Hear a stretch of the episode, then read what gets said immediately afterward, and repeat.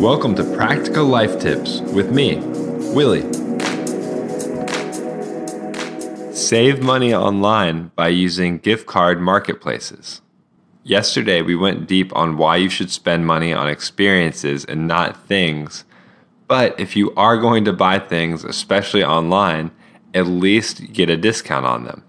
Using gift card marketplace apps or websites is a great way to do this. It's pretty straightforward. There's a couple websites and apps where people will sell their gift cards to certain stores or online retailers at a discount. Instead of buying directly through the online retailer, you buy the gift card at the marketplace at a discount, say 15%, and then use that card to make your purchase on the online retailer. Let me give you an example.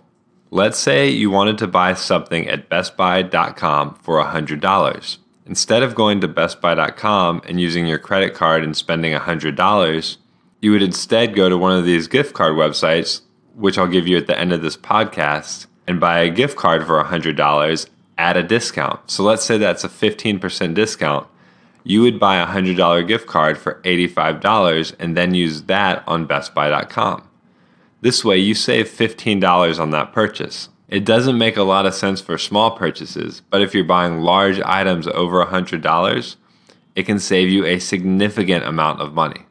My explanation may also sound a little long winded, but I promise you it is very easy to search these gift card websites and apps and find a card that works. You can even use this trick if you're in a physical retail location with the mobile apps. It's wonderful. Okay, so the big question what apps and websites can I use to find these discounted gift cards? There's three that I recommend. The first is Cardpool, which I believe is cardpool.com, or you can find it on the iOS or Android App Store, along with Raise and Gift Card Granny. I believe all three of those have websites and apps and let me be clear this is not an ad. Practical Life Tips is not sponsored to say this. This is just a tip that I have for you guys. It's actually one that I used to use that I haven't used in a while. But with the holidays coming up, I think this is a great way to save some money on presents. Hopefully, you guys find this useful over the holidays. In other news, we got a couple call ins yesterday. One of them shared their own practical life tip, which I really dig. So I think I'm going to make Saturdays the day for user generated practical life tips, all the tips that you guys call in with. So if you're listening on Anchor, use the call in feature, share your practical life tip with me, and I will share that with everyone on Saturday.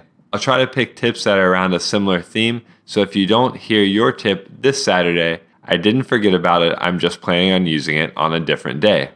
If you're not listening on Anchor and you still want to share your practical life tip, just reach out to me on Twitter or Instagram at morewillie, M O R E W I L L I E. I would love to make this podcast a place for all the tips from all over the world shared out with you guys.